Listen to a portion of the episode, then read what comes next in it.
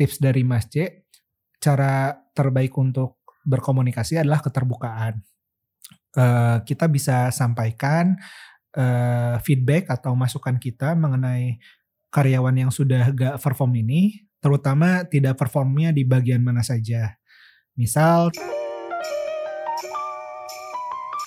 oke kembali lagi di Tanya Yumin uh, bersama saya Muhammad Salman Al Farisi. Uh, ada pertanyaan yang masuk uh, dari audiens kita yaitu mengenai uh, memecat karyawan. Beliau bertanya mengenai adakah tips memecat karyawan yang baik? Merasa karyawan udah nggak perform, tapi ada rasa gak enakan buat mecatnya. Terlebih karena attitude-nya yang baik, tapi nggak perform secara pekerjaan. Oke, sebenarnya uh, izinkan saya menjawab pertanyaan ini dari perspektif personal saya. Mungkin uh, tiap pebisnis akan punya cara pandang yang berbeda. Tapi buat saya sendiri, yang lebih cenderung ke task oriented bahwa kalau secara ilmu NLP kan berdasarkan tujuan itu ada dua tipe.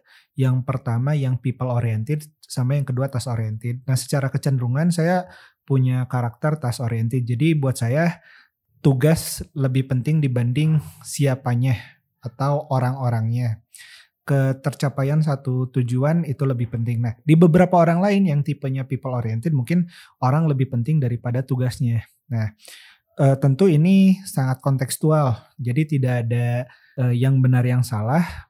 Tentu masing-masing akan ada konsekuensinya. Nah, kalau buat saya sendiri e, dan dari tips dari Mas C, cara terbaik untuk berkomunikasi adalah keterbukaan uh, kita bisa sampaikan uh, feedback atau masukan kita mengenai karyawan yang sudah gak perform ini, terutama tidak performnya di bagian mana saja. Misal tadi uh, pekerjaannya tidak tepat waktu atau tidak sesuai dengan target yang dicanangkan.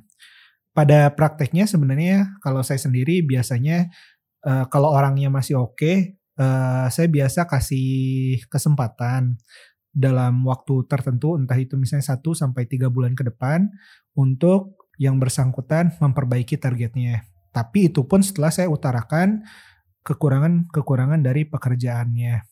Terus diakhiri dengan pertanyaan kalau misalnya nanti nggak perform lagi baiknya gimana nah itu saya buka pertanyaan itu ke yang bersangkutan apakah yang bersangkutan punya opsi lain yang lebih baik dibanding berhenti. Misalnya bisa kita juga selain berhentikan bisa job posting, pindah posisikan kalau memangnya orang orangnya bagus.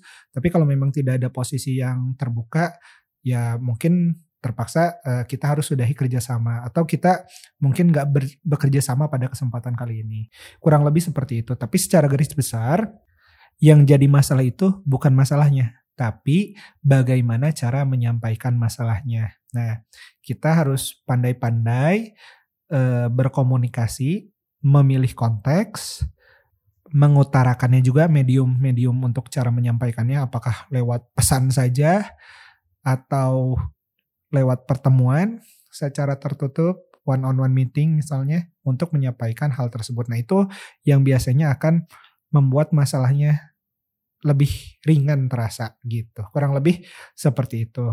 Uh, ini tentu berdasar pendapat saya. Mungkin kalau teman-teman ada pendapat, silahkan uh, berpendapat di kolom komentar di Instagram ya. Terima kasih.